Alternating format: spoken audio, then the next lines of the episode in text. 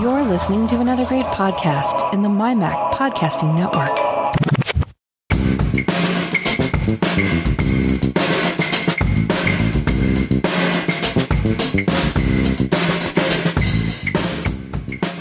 Hi, Melissa. Hey, Elisa.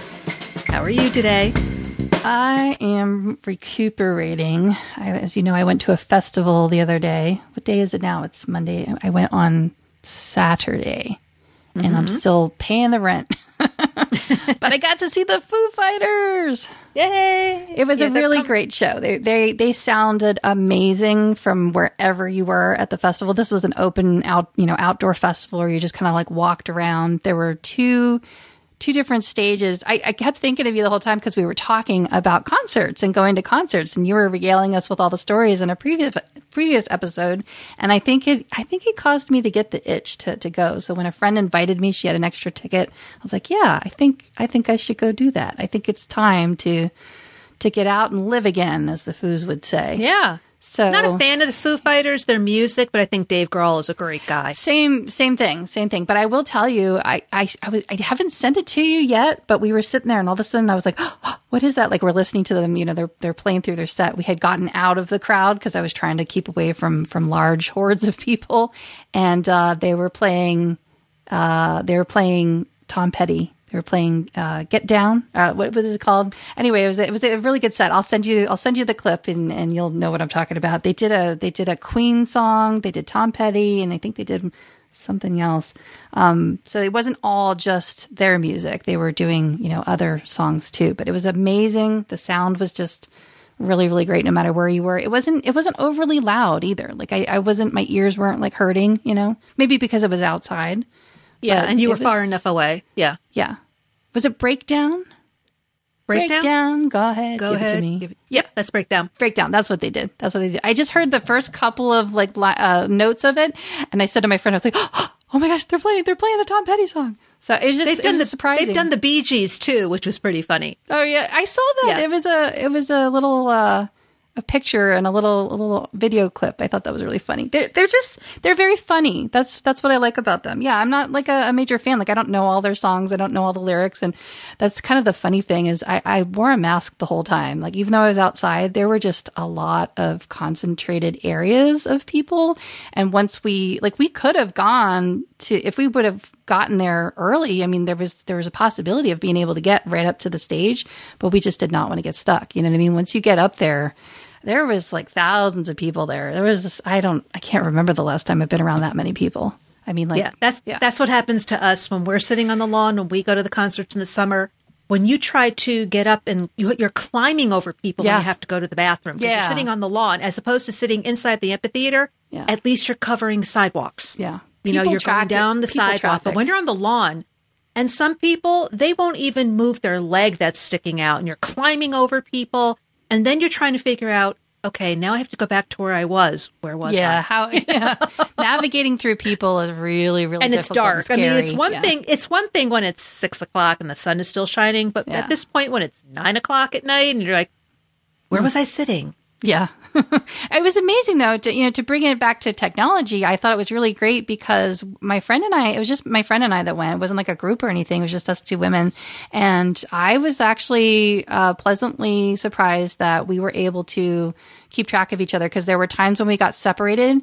That was the the bad thing about it was there was just a lot of lines. I I think it was just maybe it was poor show planning, but I think it was also a little bit of like everybody had the same idea. Everybody was like, we need to get out. We just need to get out. Here's this festival. It's going to be outdoors. I think everybody had the same idea, and there were just so many people, and I just don't know if they were prepared for that many people. There was a lot of lines, a lot of long lines that moved very very slowly. So that's why I'm still recuperating.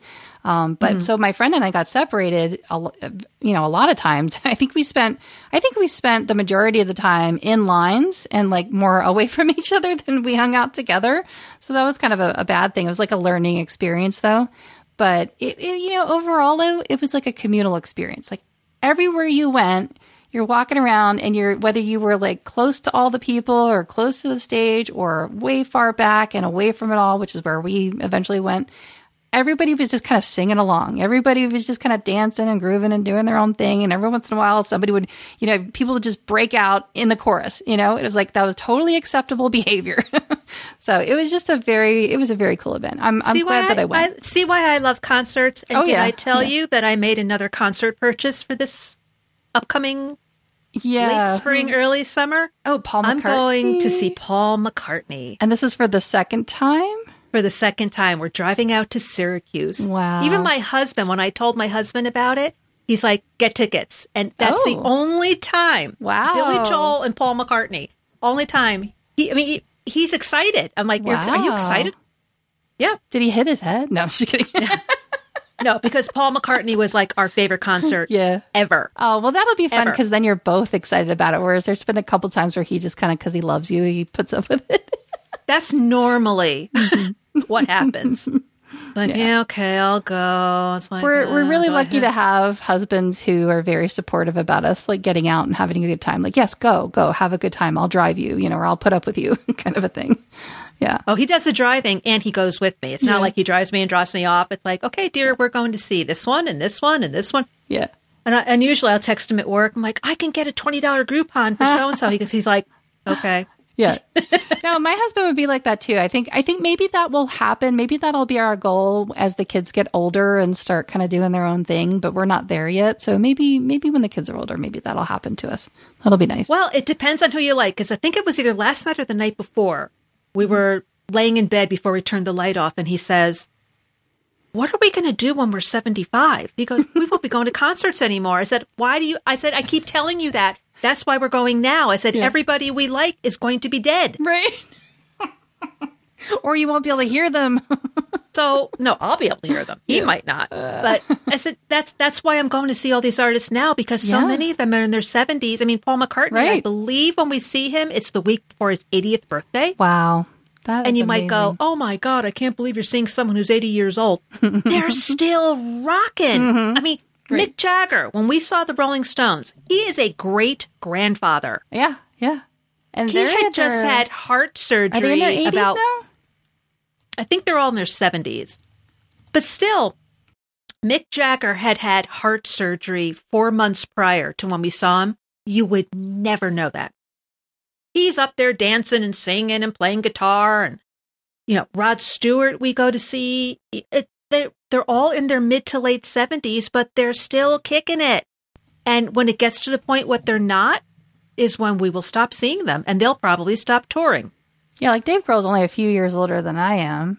Yeah, he's still young. Yeah, he's still really young. But it is it is really cool to watch people in your own age cohort rocking and having a good time and you're like, oh, see, I could be doing that if I had my own personal massage masseuse and my own personal, you know, therapist and an exercise person and somebody to keep me going.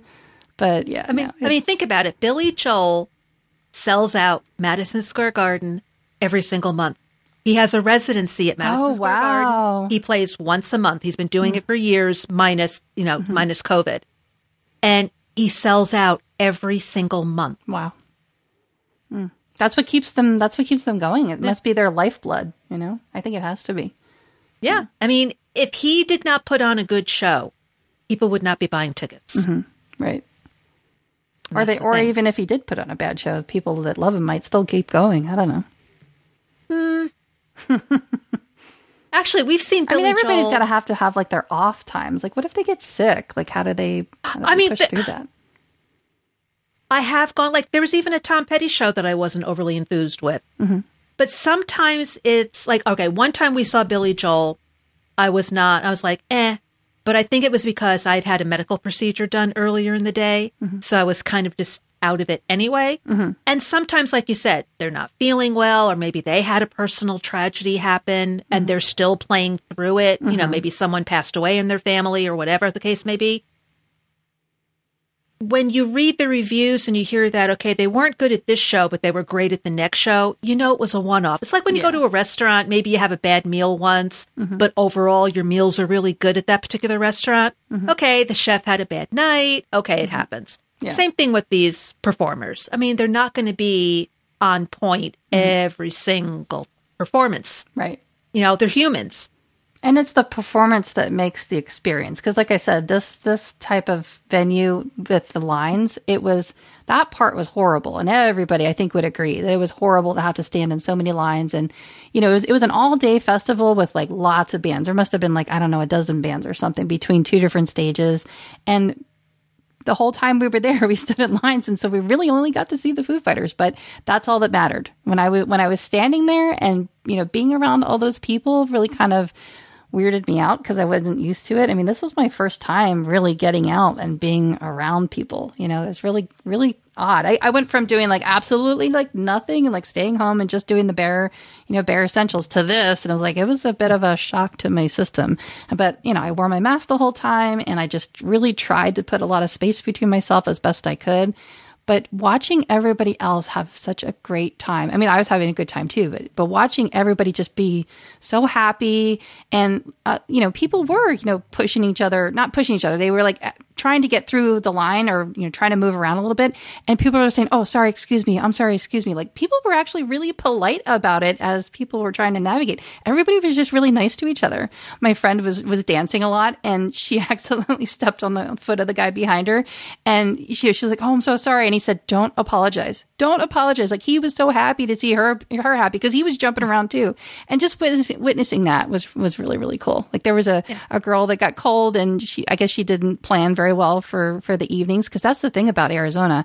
When the sun goes down, the sun goes down, and it gets cold really fast, like minutes. You know, it just seems like oh my god, the temperature just drops really fast, and then, unless you're prepared for that, it's going to get cold. So you know, we were smart enough to have like a shawl and you know things. And there was a girl who was in a tank top, and she was like, "Can I buy that off of you?" Like my friend had the shawl. she was like, "Here, you can have it," because everybody's kind of been there and done that. And the people next to us were like oh, you're good people. it was it was like a love fest. Everybody was really being kind to each other. But what I was going to say about the technology aspect of it, so um, first of all, being separated any other time, I think, you know, before cell phones, I would have been freaking out. Like, oh my God, where's my friend? How do I, how do we meet each other back at a spot? But what was great was we were able to text each other and say, okay, meet me at the water station or meet me at, mm-hmm. you know, this merch line or something like that. And we were able to find each other really easily again. So I never felt that anxiety of like, oh my God, how am I going to get my friend back? You know what I mean? So that was great. So that worked out really, really well. And the other thing that was really, really cool was I, I, have you done this where they give you a, a wristband and it no. has a, a, chip inside of it? So here's no. a here's an FYI for anybody that goes to a festival or you, or you especially if you ever go to a festival where there's going to be I should have brought it so I could show you where there's going to be a wristband that you have to put on. It has this little tiny plastic barrel in it, and I guess it has teeth or something. And when you go to put it on, you have to make sure that you cinch it as tight as is comfortable for you because you're not going to be able to back out and make it any looser. Once you pull it tight, that's it. And unfortunately, my friend, she went to grab it and I think she grabbed the barrel or something or she was fidgeting with it and she pulled it too tight and all she could do was get her fingers through it. So she, they, they charge you, they charge you extra if you do that. They don't just like give oh. you no band. Yeah. So you have to pay like 20 bucks. So, so just be aware anytime. So I'm just talking about like the, the, the technical aspect of it because these, these wristbands are high tech now. They have, I guess like an RFID chip or something in them and they have a code on the back of them and it's registered to you and only you. The way that this worked out was we actually, uh, there was a QR code that you scanned, you know, it came in the mail, it was all official.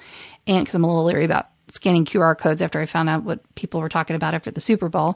Um, but you know, it was, a, it was verified by the company and you link your, you can choose either PayPal or Venmo. Those were the two um, cashless payment systems that they, that they went with and you link this band you scan the code. I guess the i guess the qr code is registered to the bands that they mail you and you scan that and you hook it up to your paypal and you register it and you give it your phone number and all that kind of stuff.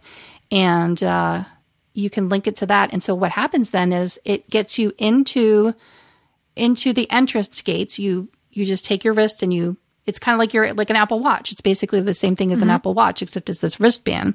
So first of all, make sure that you don't make it too tight. Make sure you pay really good attention to how tight you're going to put that wristband on. Because also another thing was mine was on pretty tight, and there was something that they did with cups to try to reduce the waste. To get people to recycle and there was a code on the back of the wristband and you could register with that code and then you could like win a prize or get a money credit or something like that for returning your cup well my wristband was so tight i could I could barely flip it over to even look at the code. So that's another thing to, to keep in mind. So put it on tight that it's not going to fall off, but not so tight that you can't flip it, interact with it, or you know get it off when when the time comes. I mean, I just ended up having to cut mine off when I got home. But then the chip that's in these in these wristlets means, and because you're you hook it to your cashless payment system, it's just like an Apple Watch. And when you want to buy food, drinks, alcohol, anything, it is like super easy. And like my friend said, almost too easy to buy stuff. You just boop your wrist on the payment terminal and you have to have a four digit pin and you enter that four digit pin and it pays for your meal and you don't have to worry about a receipt or or anything it just deducts it and like we were talking about pre-show the other cool thing was because we both use rakuten uh, my meal uh, was all paid for the the food that i ended up buying was all paid for by rakuten points so i was pretty happy about that so I think that's, that's a great idea. Yeah, yeah. I think it also keeps the line moving quicker. so that if you having to fumble in your wallet and look for money and you know the germs with money and then what if mm-hmm. the, the cashier runs out of change well and the lines were everything super go, long the lines were so long quicker. here i can i can't even imagine how much longer the lines would have been yeah. if they had to yeah. deal with with cash. as long as yeah. you as an individual realize how much money you're spending so you like mm-hmm. like your mm-hmm. friend was saying you know so if, if a it's beer a is $15 you don't get a beer and then another beer and then another beer mm-hmm. and then you check your paypal and you go oh my god i spent $100 yeah. Well, it was pretty good about sending you an email right away. So occasionally I would check my emails or my texts or something. I don't think it was a text, but I think it was an email. So I got a receipt for every single thing. So, but see, I'm personally, I'm just very money conscious. just because I don't have a lot of it. So I really pay attention to that kind of stuff. So for me, it wasn't, it wasn't as much of an issue as it might be for other people. But yeah, so that was the really cool technical technical experience of being able to find my friends, you know, with with texting. She was on an Android and I was on an Apple phone and that didn't seem to matter. So we were able to to keep in touch with each other throughout. We couldn't. It was we were having a hard time when we were in the crowd texting people because I don't know if it was just all of the people, like all of the bodies forming some kind of a, a barrier to the signal, or I don't know if maybe they were jamming the signal to prevent people from streaming the music. But I don't know. We we had a hard time texting people while we were in that that bubble there. So once we got out, then we were able to text again. But trying to send anything like a picture, forget about it. So that was a little difficult. So, but I think that that was actually good because I caught myself a couple of times, like you know, texting my family and stuff, and then thinking to myself, I really should be present here. I should. Remember we were talking about phones and then phones and concerts, mm and I was thinking about that too. And I was like, wow, there's a lot of phones up in the air, and I was like trying to be really conscientious about how high I was holding my phone, but like everybody was doing it, so but you know you could just see people were just trying to capture their moment and like i'm actually here this is i'm actually this is part of my history now this is really really cool so yeah it was a good experience and and, and a geeky one at that and we're going to talk about some other geeky things yeah so uh, this is episode 371 and we want to talk about some useful utilities and first one we wanted to talk about comes from MacPaw and Melissa, you want to talk a little bit about MacPaw as a company? What's going on with them? Well, so first of all, they are based in the Ukraine, and the thing to know about them, um, first and foremost, is they are they're very active politically. They're um, you can go and read their newsletter and get a good education on what's actually happening. Happening. They're communicating with the public.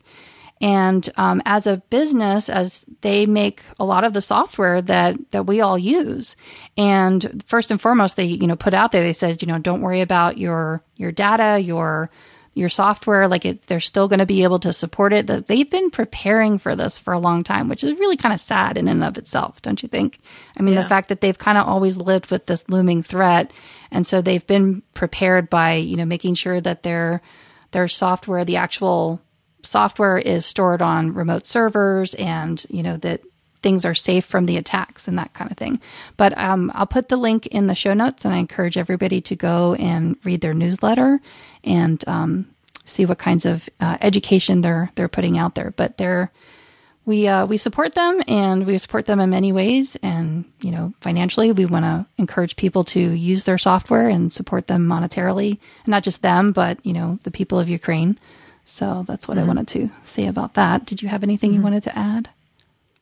No, no, you pretty much covered it. Um, the reason why I brought up MacPaw was because, as I said earlier, we're talking about utilities that we use on a regular basis. And one of the utilities that I use is SetApp. And full disclosure, I was given a license to use SetApp in exchange for writing about it, which I have done. And um, same thing for me. So I was given uh, a review license to use Clean My Mac, which we're going to talk about a little bit too.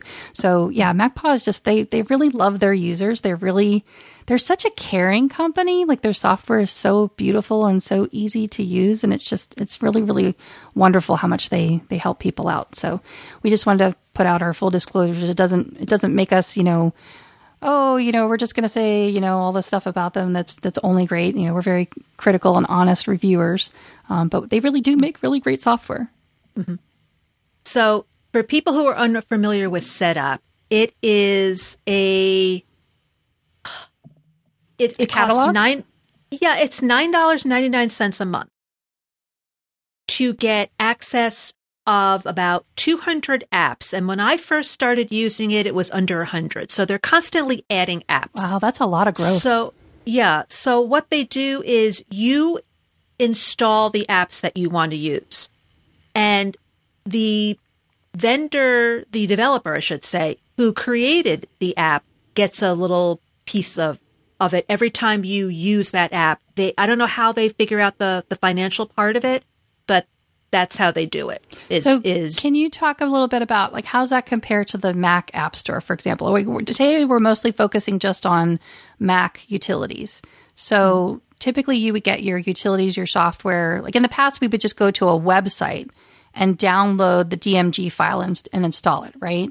And then we kind of went to the Mac App Store and then you would just install it from there. And then SetApp is kind of like the Mac App Store, right? Except that it's um, I guess they pay the developers differently than the Mac App Store would, but it is it is an online app store of some kind of a catalog. Well, but instead of buying them is, individually, you pay a one month. Well, it's not online; it downloads to your computer.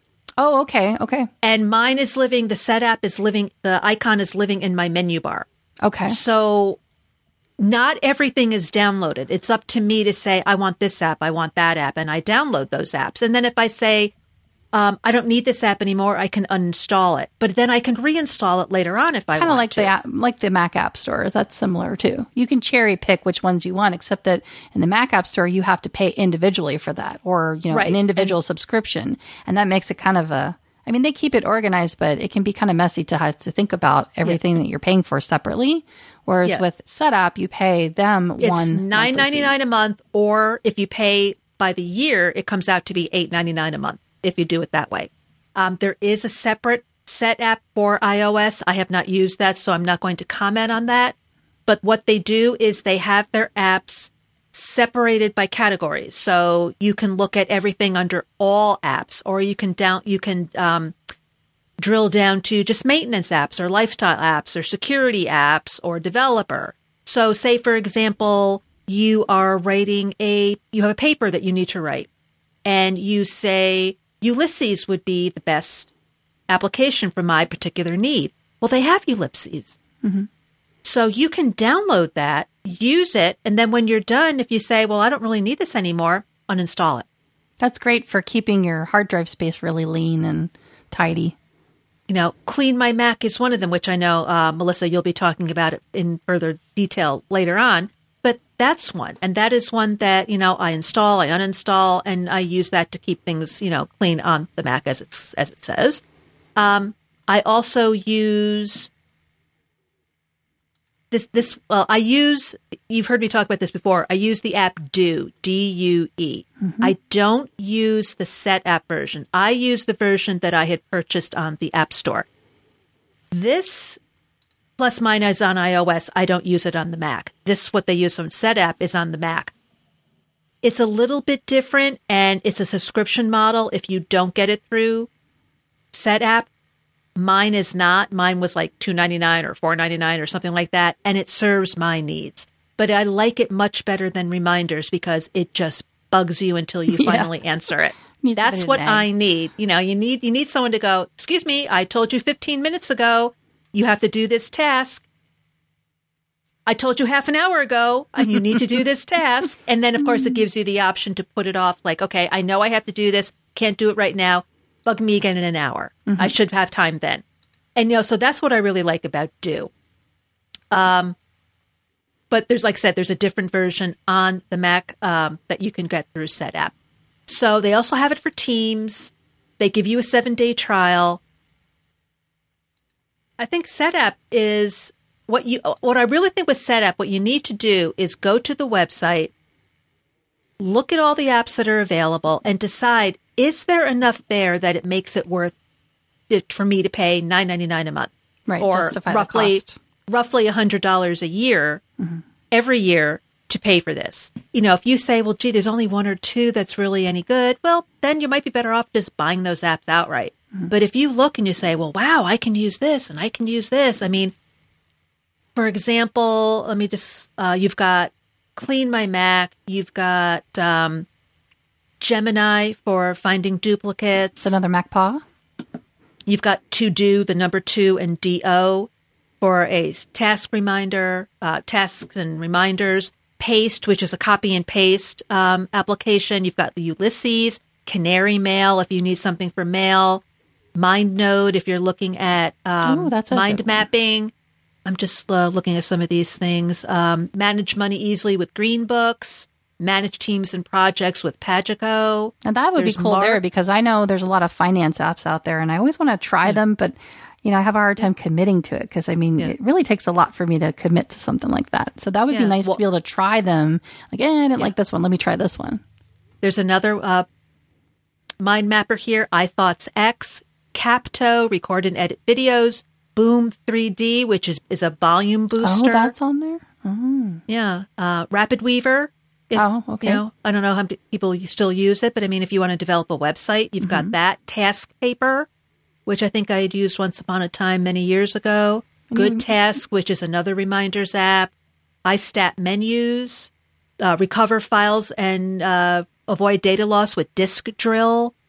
There's just, you know, there's a lot, a lot of stuff here. Home inventory, if you want to keep track of all your uh, items in your home so that, you know, for insurance purposes, you've got that. There's um, trip mode. I've heard people talk about that, which uh, will take like uh, hotel reservations and airline reservations and put it all together into one place so you can plan trips. Merlin Project Express for large projects. There's just There's something for movie- everybody, I think. Yeah, there's just a whole bunch of there's that. I think you had mentioned this, Melissa. I can never pronounce this. Teusei sketches. Oh, Tayasui sketches. T- th- yep, that's on here. Forklift for uh, FTPing. Mac See, and I have so many of those already. I, I think that's partly why I haven't subscribed to it yet because I, I have all of those. But Busy maybe Cal, Busy Cal, and Busy Contacts. I mean, that's a really good one. Um, another one that I use on a regular basis. Oh, I use it constantly. Actually, is um, Bartender. yeah, tell us a little bit about that. What what does bartender do? I love Bartender. You know how people say, "What are the first thing that you install on your computer when you have a you know a fresh install on your computer?"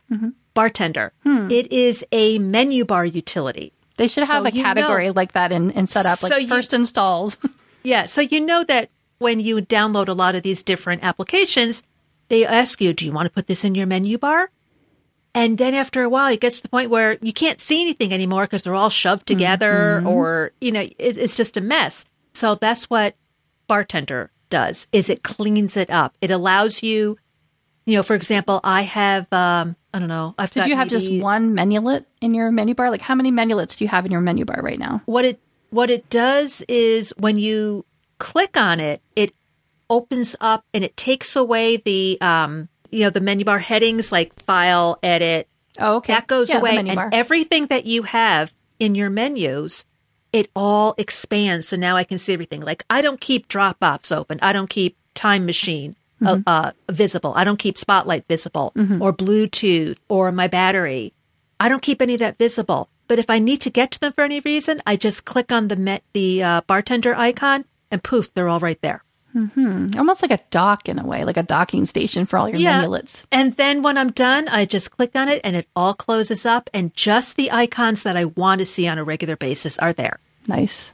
like my one password and my clipboard manager and my my um Backblaze backup icon. Things that you Those definitely I want keep- one click access. to. Yeah, the weather, you know, the, the my weather icon. Those I want to see all the time. But the ones that I want to have access to quickly, but I don't need to see all the time, they're in Bartender. Love Bartender. So that's like a quick little roundup of set app. Um, is that there's just a ton. I mean, I- I'm I'm still scrolling through all the different It's fun to just like it's almost like a little online uh, bodega, a little place to go shopping, little window shop. Yeah, they've got Keysmith, create a shortcut for any action. HoudahSpot, file, find files faster. I know that's a popular app.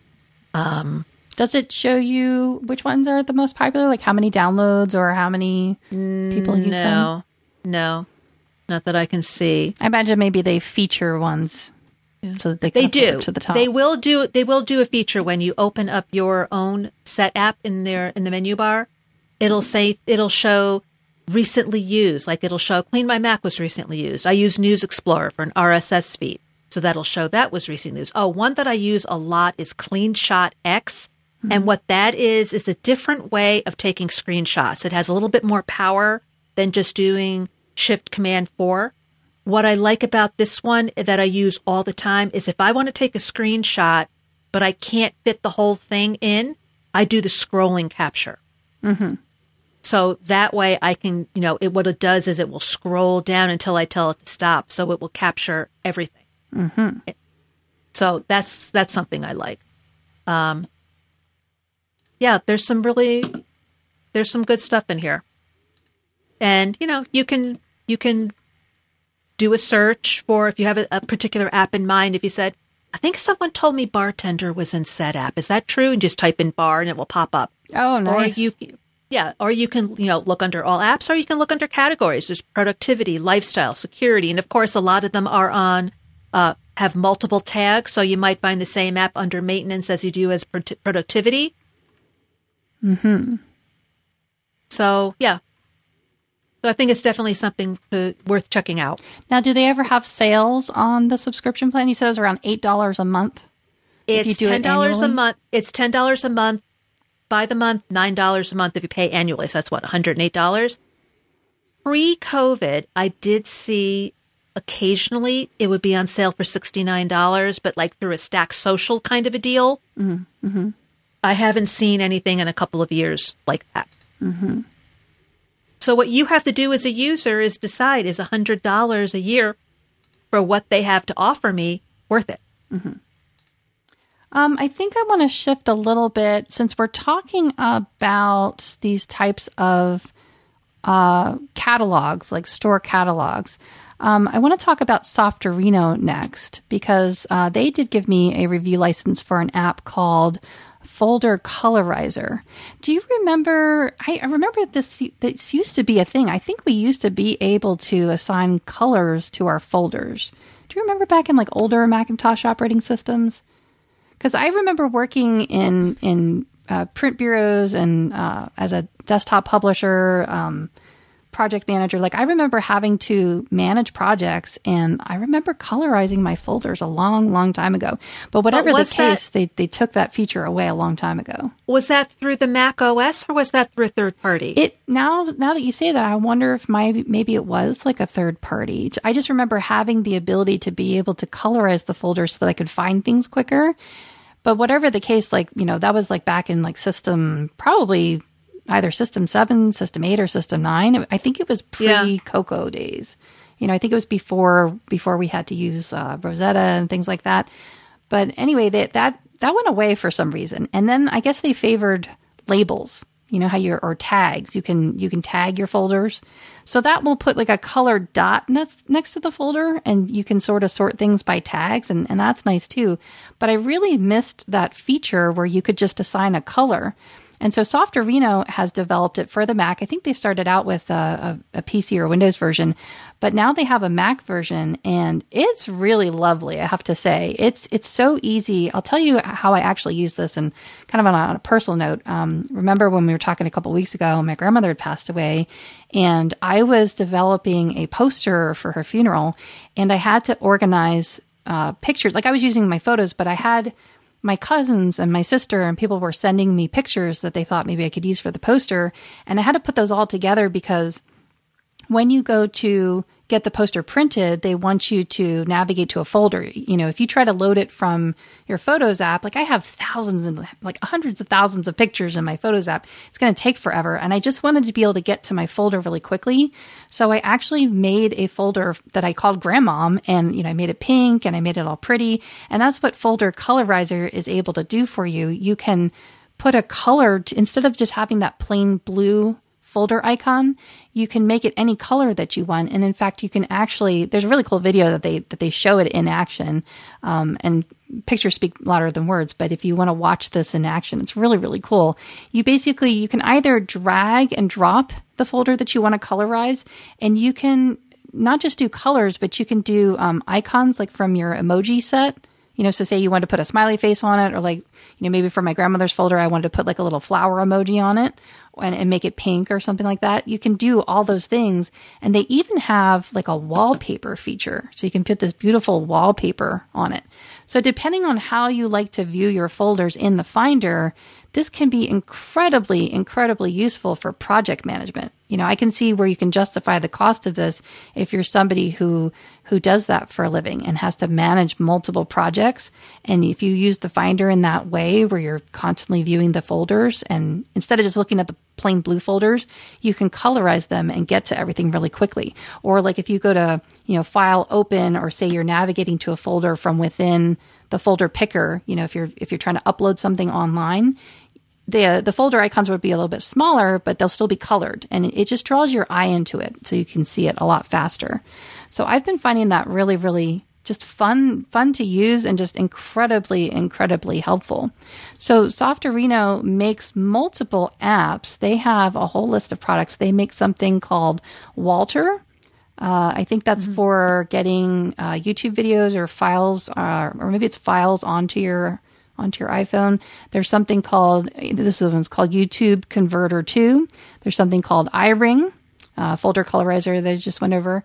And then there's something called Folder Colorizer 2. That I think that's for for PC. So it's for Mac and for PC. There's one called Zeus, and there's also a WALTR HEIC converter. So if you're ever having an issue where you need to convert your JPEG um, from an HEIC to a JPEG, because you might be working with a somebody who doesn't accept that file format, you can convert it. Memory Optimizer, Task Force Quit Pro for maybe like uh, apps that are behaving badly, and Volume Concierge. So I haven't gone through all of the other uh, apps just yet. I will eventually, and then I'll I'll report back on those. But the one that I've been using the most has been the the folder colorizer. So you can either pay for it individually, like we were talking about these these different um, I don't know app boutiques or whatever you want to call it, like these online catalogs. Like so, there's the Mac App Store, and then there's SetApp. and then Softorino has something where they they call it a universal license. So their particular software and all of their products, they kind of house them all under this universal license. So instead of just paying, let me find the price list here. Let me see. So for example, the folder colorizer is $2. These are weird prices, but they're $2.92 cents a month if you buy an annual license. That's what it breaks out to. So that's not really that terrible. I mean, that's that's pretty you know low and affordable. But you know, you get a bunch of these. Like say you want to you want to get um, five other apps, then it starts to add up really quickly. So what they offer is called a universal license, and I think it's uh, I put it in my notes here. It's pricey, but when you think about what you get for that price, it's actually, you can probably justify it if you run a business or if you work for a place that would let you maybe like, you know, buy software through a license like this. It's $300, but it's lifetime. And they even have a sale going on. Like when you, sometimes when you click, they'll say, wait, you know, hold on before you leave, there's a sale. So sometimes there's a promotion that you can get a discount on that. But $300 for lifetime. So that means that as new versions come out, and I know the SetApp does this too, right? So as new versions come out, because you've been paying that premium, you just get the new version. So this isn't one of those things where you have to like pay for it per month. So you can figure out, I guess it's like, if you divide 12 into 300, it's like $25. So you'd be paying like $25 a month for a year and then you'd have it all paid for. But then that's it. That's it. You're not paying like year over year over year. It's lifetime. You know what I mean? So, like mm-hmm. I said, if you're a business, you can probably justify the cost of everything if you find out that these apps are really really boost your productivity. You know what I mean? There's probably some kind of algorithm or some kind of way that you can figure out that for the time that you would save if you use these apps and they boost your productivity and you're not constantly wasting time doing these repetitive tasks over and over again and the software can do it for you, then probably over time it'll just pay for itself. You know what I mean? I think that's how a lot of a lot of times these things work. So uh, that's Softorino and Folder Colorizer. I will put a link to the the tutorial video of like how to do it. Uh, it's just it's actually it's just really fun to use, and it's really really I think it would really boost somebody's productivity to use that. I mean, do you need this kind of an app? Like, do you have to have it? You know, probably not. I mean, you could just go and just be boring and you know struggle to find your folders like where was that where's the geeky show ever folder like why oh there it is it's green okay you know it sticks out amongst all the other ones it just makes it that much easier and i think it's probably going to be one of those things where once you start using it you'll start to wonder like how did i live? How did i live without this before? You know so that's what i like about that. So that is softorino and folder, folder colorizer amongst all the other apps. You should go check out the rest of their offering and and see if it see if there's something in there for you. I think that they have a, a good enough of a, a diversity in apps that you're probably bound to find something and then I wanted to switch back to MacPaw for a little bit because another one of the apps that I've been given a review license for is Clean My Mac. And I've been using it for many, many years. And it is just, I have to say, it is probably one of the most beautifully designed pieces of software I've ever laid eyes upon. It is just like, as a, as someone with an art degree, and someone who is you know who used to design things for a living i just i think i'm qualified to say that it is beautiful. It's mm-hmm. one of the most beautiful pieces of software. I mean everything it just seems like they have thought about so many little details. Like i'm looking at the dashboard right now and on the left side there's like a little sidebar and it has a list of all of the things that you can do with it. And even as you hover over each thing you know, just these tiny little details. Like I'm hovering over system junk. It's got a little, looks kind of like a, a vacuum cleaner with a hose coming out of it. It's red. And then I hover over to mail attachments and the little blue, the little envelope, it's like, you know, it's got a white outline of it for the little mail icon, the little envelope icon. And as I hover over it, it turns blue. And then I hover over trash bins and it turns like this bluish greenish color. Mm-hmm. And then I go to malware removal and it turns orange. I mean, it's just, it's just, all the little details that they think of. There's a there's a pop-up that tells you what it is. I think that they have also spent a lot of time to put um, accessibility into their products too. So that's something else to maybe look for. Uh, so I'll just kind of quickly read down the list of what this what Clean My Mac actually cleans.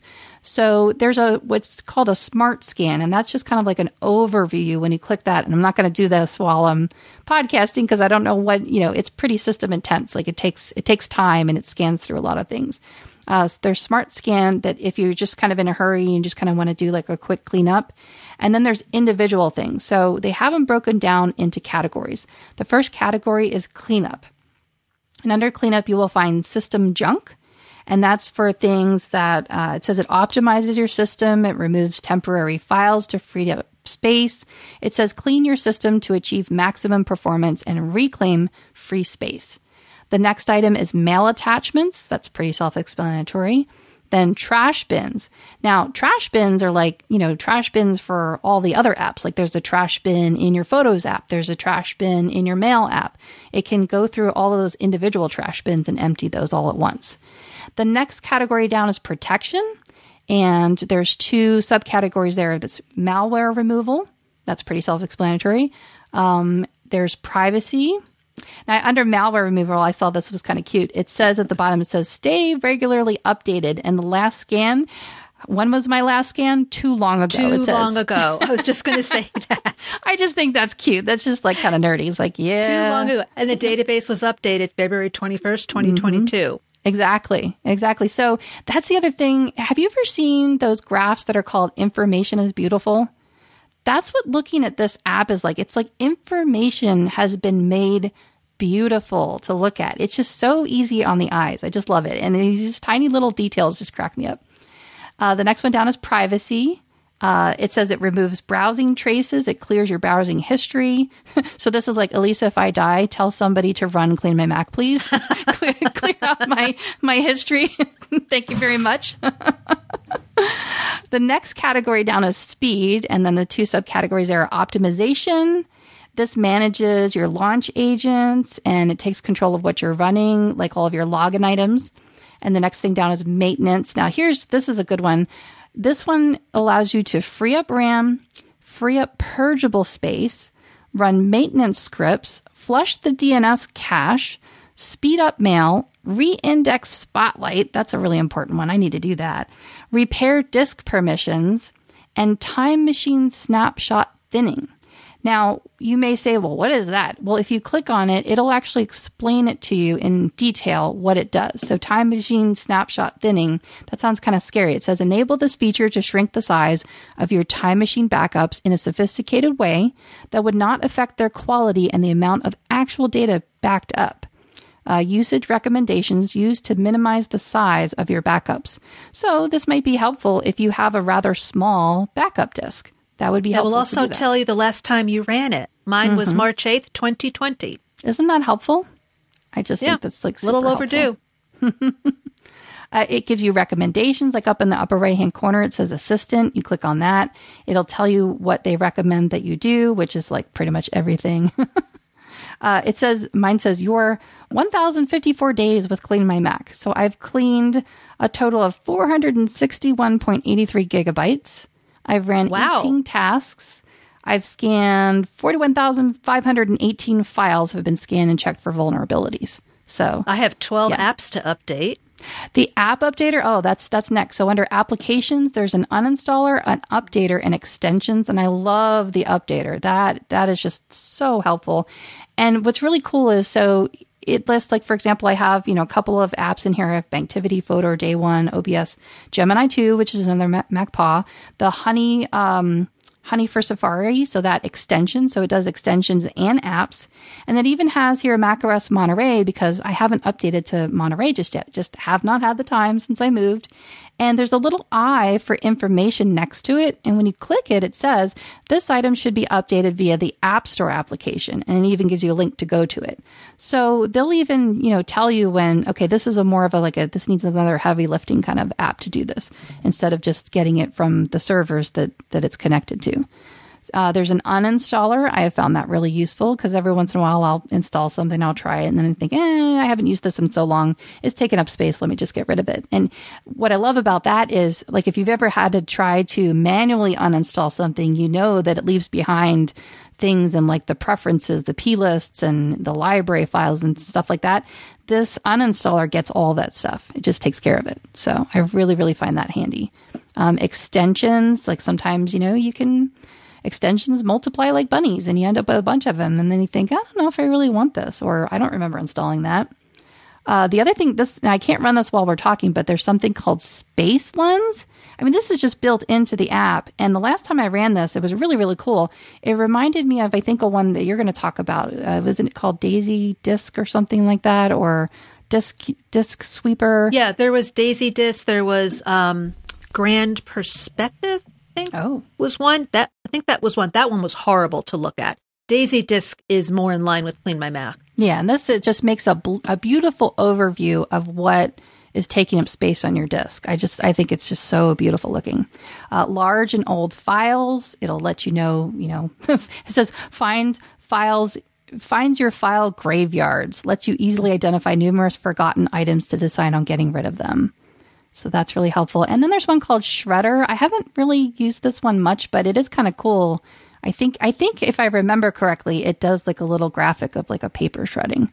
So it says erases sensitive data securely. Make sure that your erased files are unrecoverable by uh, unrecoverable by applying the secure erase feature.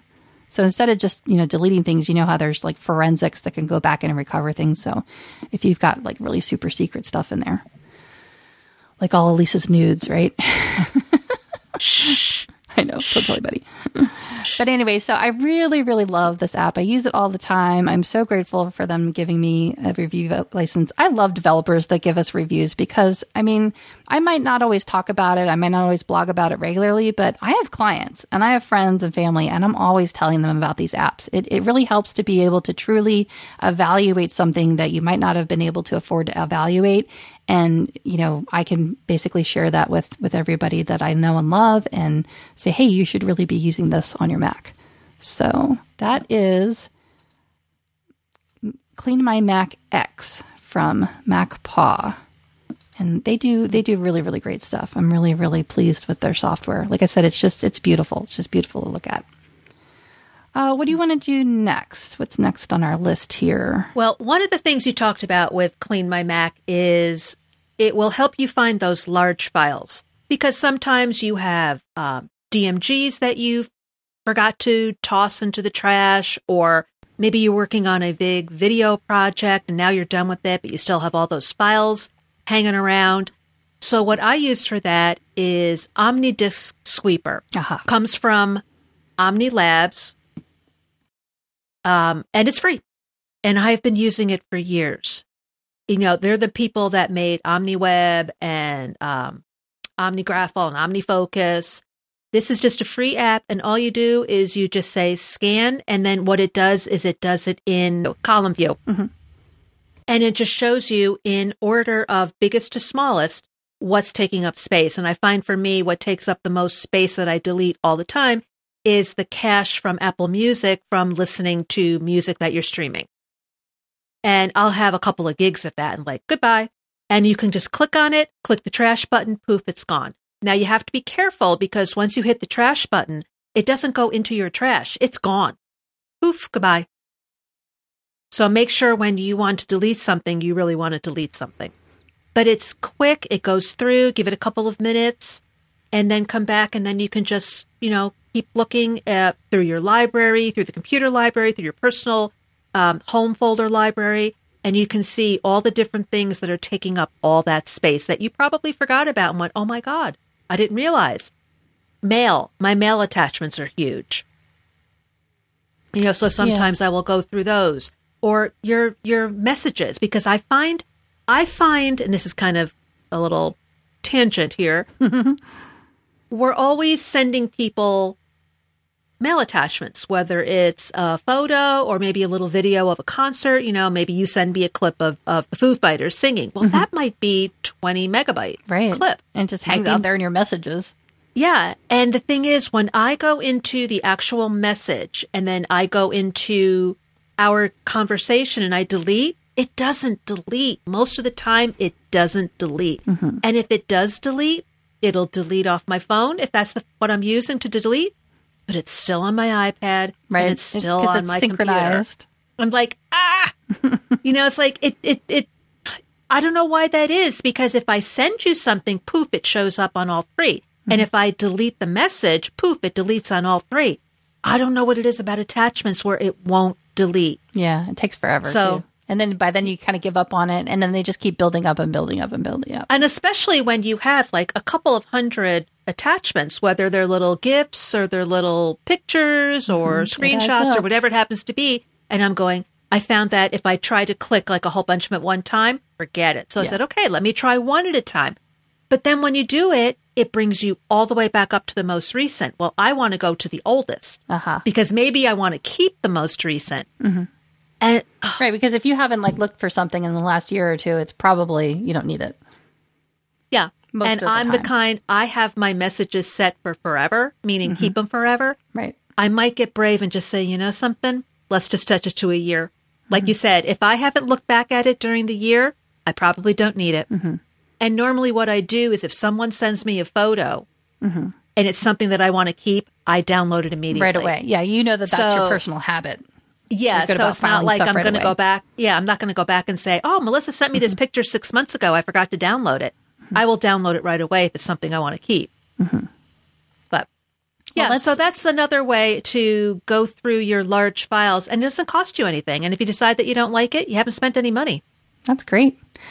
Hearing you talk about it reminds me of the next thing that I want to talk about, which is iMazing. I know we're kind of skipping around on our list a little bit, but I keep thinking about what you were talking about with messages and stuff. And iMazing is another one. So, disclosure, they have given me a review license, and it's another one that I always like tell my friends about. And you know, a lot of times I'll I'll convince my clients to install it on on their machines. It's um, let's see, how would I describe it? It's it's a backup utility for your iOS devices, iPads, iPhones, instead of just relying upon iCloud, which you know we all do, at least I do, I rely rely on it. iMazing is another way to back up things that lets you access it a little bit easier. Like you were talking about messages. One of the things that I do with iMazing is like we were talking before, like we mainly use it when it's time to do like a next like upgrade to the next the next major operating system, or if I'm doing like a, a major backup. I use iMazing to save uh, PDFs of my messages. So let's say, for example, there might be like a, a, conversation between a client and I where we were discussing something, and I knew that we were I was going to need that conversation for future reference. Like say it was a web project or something, I can take my conversation just between me and that one person and export a PDF of that of that conversation. And let's say, for example, um, there were screenshots that were exchanged back and forth, and those screenshots contain, you know, pertinent details about the web project or something, you know, that they wanted corrected or something they wanted to to do with their website, but I might not like remember it right away. I export those images and I can, I can even, and here's how I can make them work together. So I could export them into a folder of just the images for that project. And then I could use folder colorizer to color it and, mm-hmm. and put an icon on it. You see how that works out? so, but iMazing is really, really great for backing up your devices, um, for being able to get, you know, drill down into your messages. Um, it's, I've used it in the past to actually drag music. Like, say, I didn't want to go through, this was back during the days of like iTunes and stuff. Say, I didn't want to um, go through iTunes or say I wanted to transfer a ringtone. I've used it for that where I've just been able to mm-hmm. drag and, and drop yep. it. So it's been good for that. So yeah, it's just it's a really really great backup tool. Again, it's like information is beautiful. They they've designed it really beautifully and everything is really pretty clearly explained. You can use it to do updates on your phone. You can, you know, download the update and have it do that.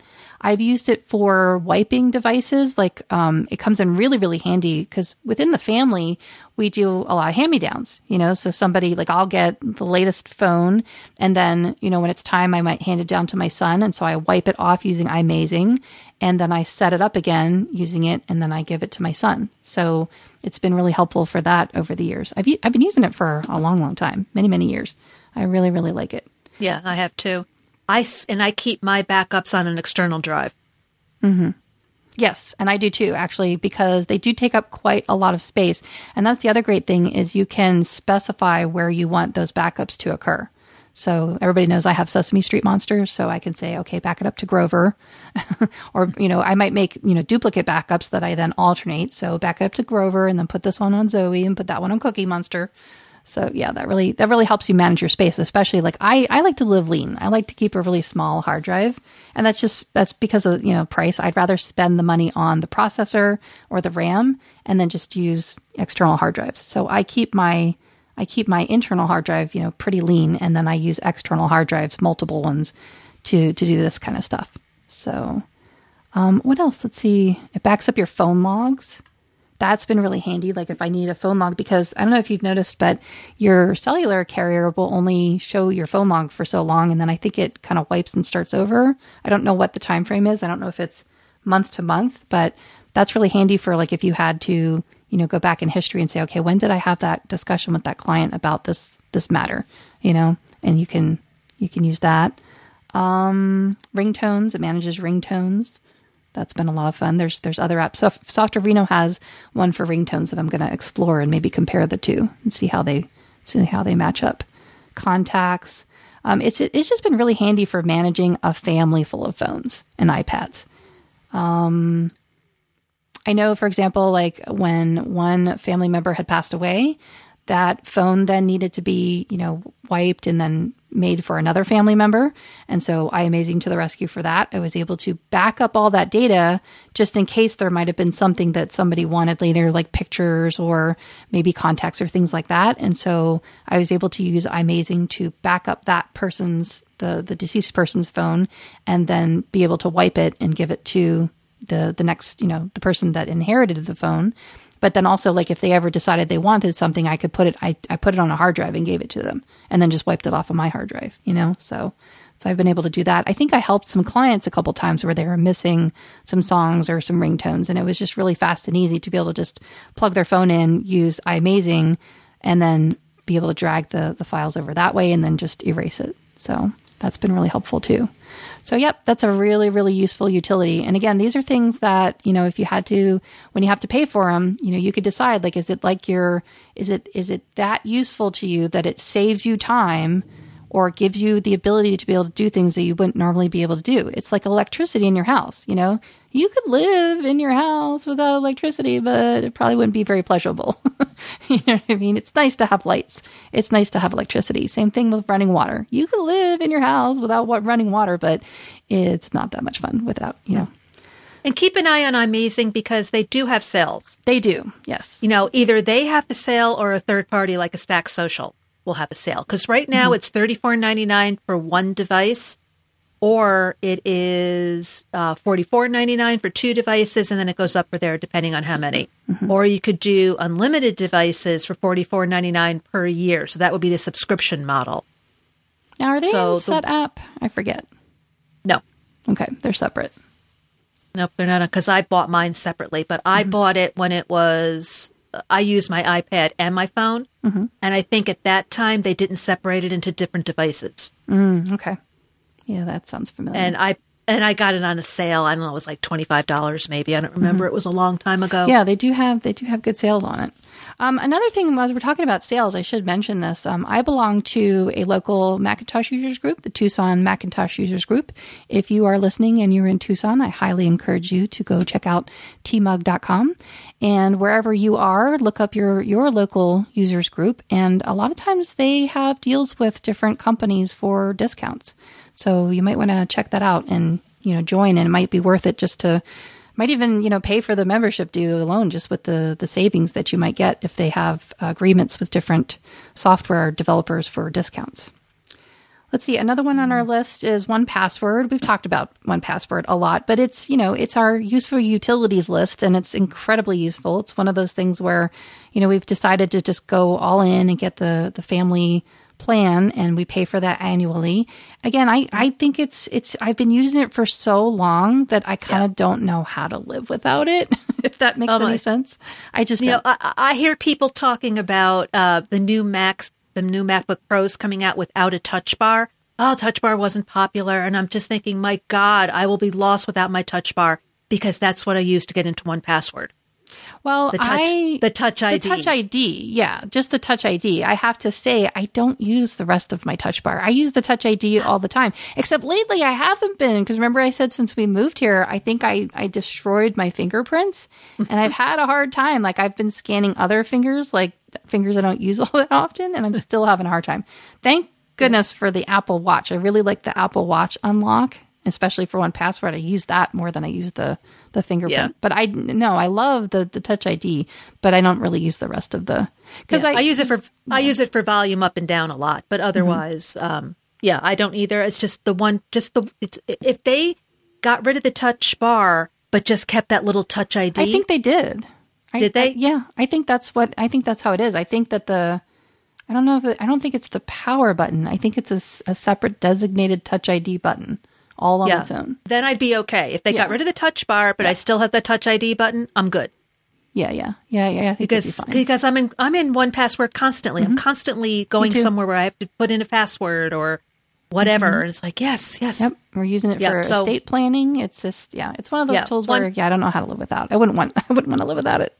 Yeah, that and uh, there's also Dropbox that we use a lot. And we've talked mm-hmm. about Dropbox before. I know a lot of mm-hmm. people are getting away from Dropbox and going into iCloud. But for certain situations, like for, you know, you and I to mm-hmm. share uh, the Geeky show ever folder, we do it on Dropbox because it's just easier. Yeah, and It's it's, right there. kind of out there, and people use it, and it's cross-platform. I haven't tried to share things with with iCloud without you know outside of my iCloud family, so we'll have to test that out and see if if it can give Dropbox a run for its money. But then, like, I don't think you have like the the large plan; like you just have the small plan. So I have you're up two against gig storage, Yeah, I have two hundred gig.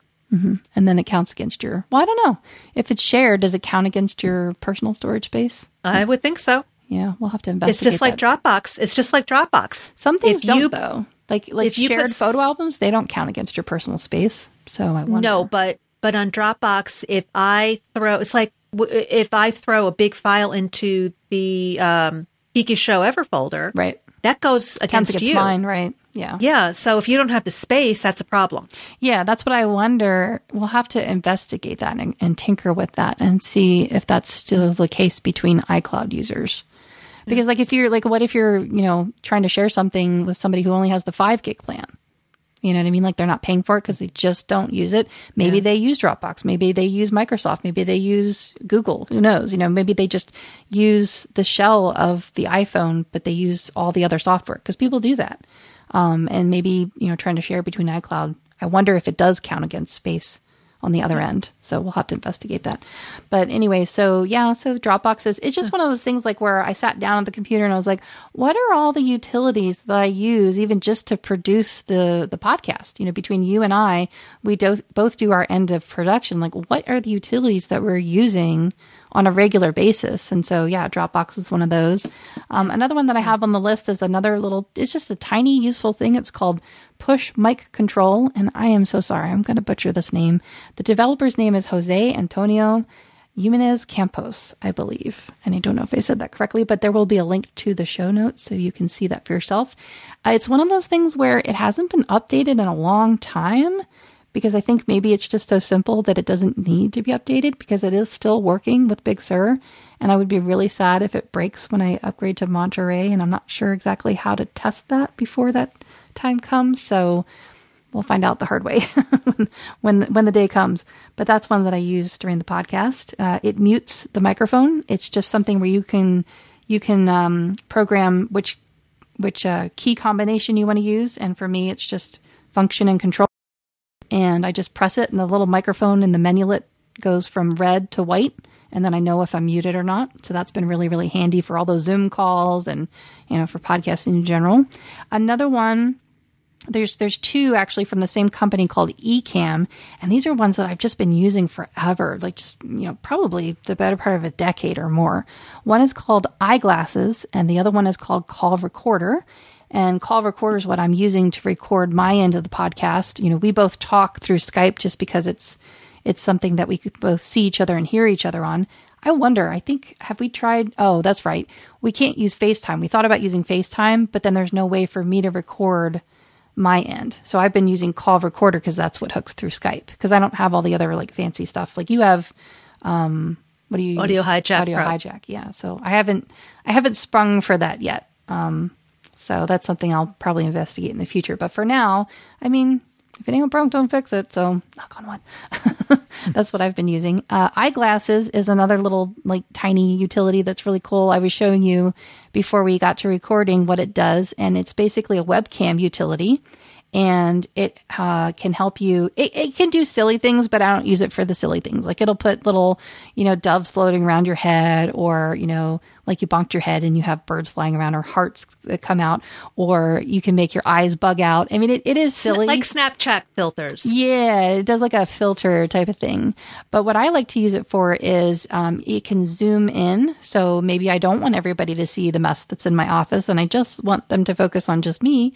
Uh, you can zoom in or you can make it wide again. So when we're having a group call with the whole family in here, then it gets everybody in the camera.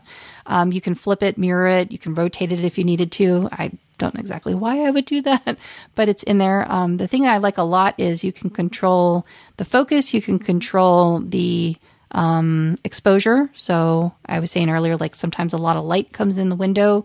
I might want to back the exposure down just a little bit, you can you can do that. You can even save a preset. So if you know you're going to be on a video call at a certain time of day and you know what what the light looks like in that room at that time, you can save a preset where you do all of your adjustments and make it look just right. And then when you sit down to do your video uh, interview, you can just click that preset and it'll just automatically change the lighting and everything that's in the camera for you. So that one's really really handy. Uh, what else is that? Oh, I think the last one we have on our list is uh, Super Duper. Super duper, which is what I duper. use after I'm done recording the podcast and everything is ready to go. I do my 17 different backups, and one of them is Super Duper. I've been using it for, oh my God, I can't even remember how far. It's, it, I used the free version for a long time because it did everything I needed to do. Mm-hmm. And then I decided, you know, I've been using this for such a long time, I should pay him. Mm-hmm. And it was what, $30? Yeah, yeah, it's not that expensive. In fact, I I I also used to use Mike Bombich's uh, carbon carbon clone, uh, yeah, carbon copy Carbon. cloner. Say that twenty times fast.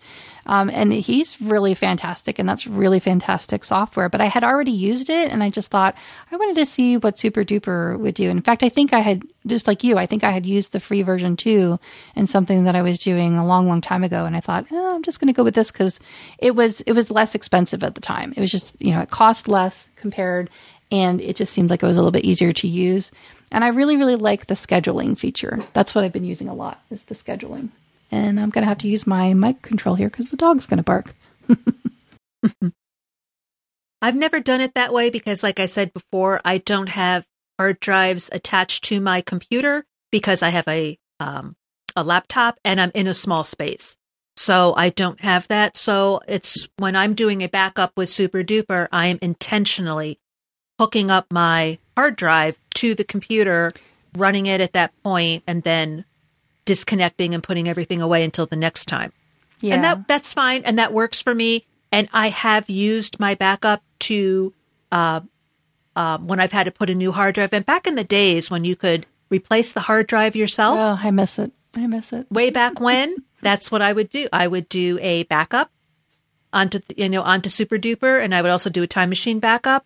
Then I would replace what? How did we used to? Oh, I, I think the way that I was told to do it that would be easier is to do the backup and then do the Super Duper transfer onto the hard drive before you put it into the computer Yes, for and sure. then put it then put it into the computer and it Right. would it was beautiful it worked great Mhm. Especially because there were some times when there was computers that couldn't really uh, install the upgrade, but you could kind of cheat by putting it on the hard drive and then installing the hard drive.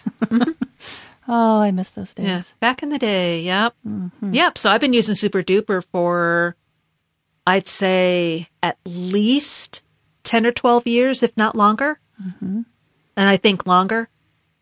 Yeah, these are just great. These are just such great little apps that we've just been using for so long that, like I said, it's kind of like it's hard to imagine life without them because we've been using them so long that they really are truly a utility. They're such a useful utility that you just don't think about it. Like I've had to kind of like been forced to like really think about all of the things that I use on a regular basis and just to, you know, just do simple everyday tasks just makes them that much easier. I mean, I can't imagine, you know, people like like a cave person doing it that way, you know.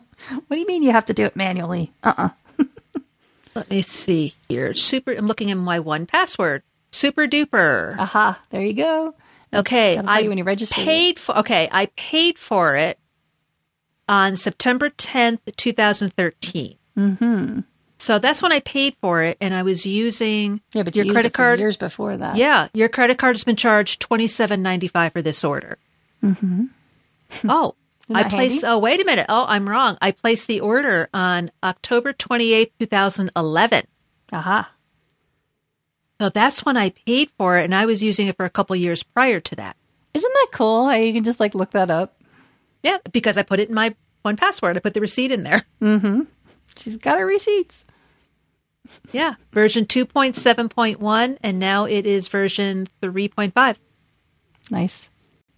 And it is going to be compatible. It is it is compatible with uh with Monterey. So that's one thing on my list.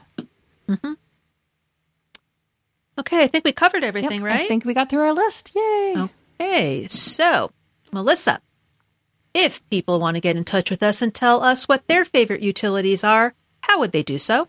You can head on over to geekiestshowever.com. There's a contact form. You could also email us podcast at geekiestshowever.com. Maybe there's a utility that we didn't discuss that we really need to know about, or maybe you want us to review it on one of our episodes. You mm-hmm. can send us an email that's podcast at geekiestshowever.com. You can also reach out to us on Twitter at geekiest show. We dropped the ever. It's just geekiest show. So mm-hmm. check us out over there. Yep. And if you want to reach me on Twitter, I'm at Elisa Pacelli1. And Melissa, everything uh, for her is at the Mac. Dom, uh, excuse me, the MacMommy.com. That's me. That's Melissa. So once again, we thank you for listening. We would love to get some feedback from you. We will see you in a couple of weeks. And until then, please stay safe.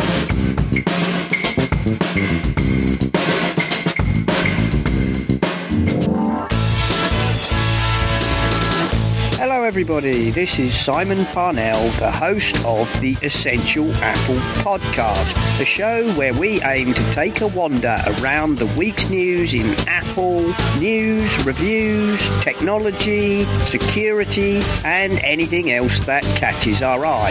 Plus, from time to time, we like to have guests from the industry who we get to tell us about their products, their services, their history, their philosophies, uh, drives them, and of course, just what makes them tick.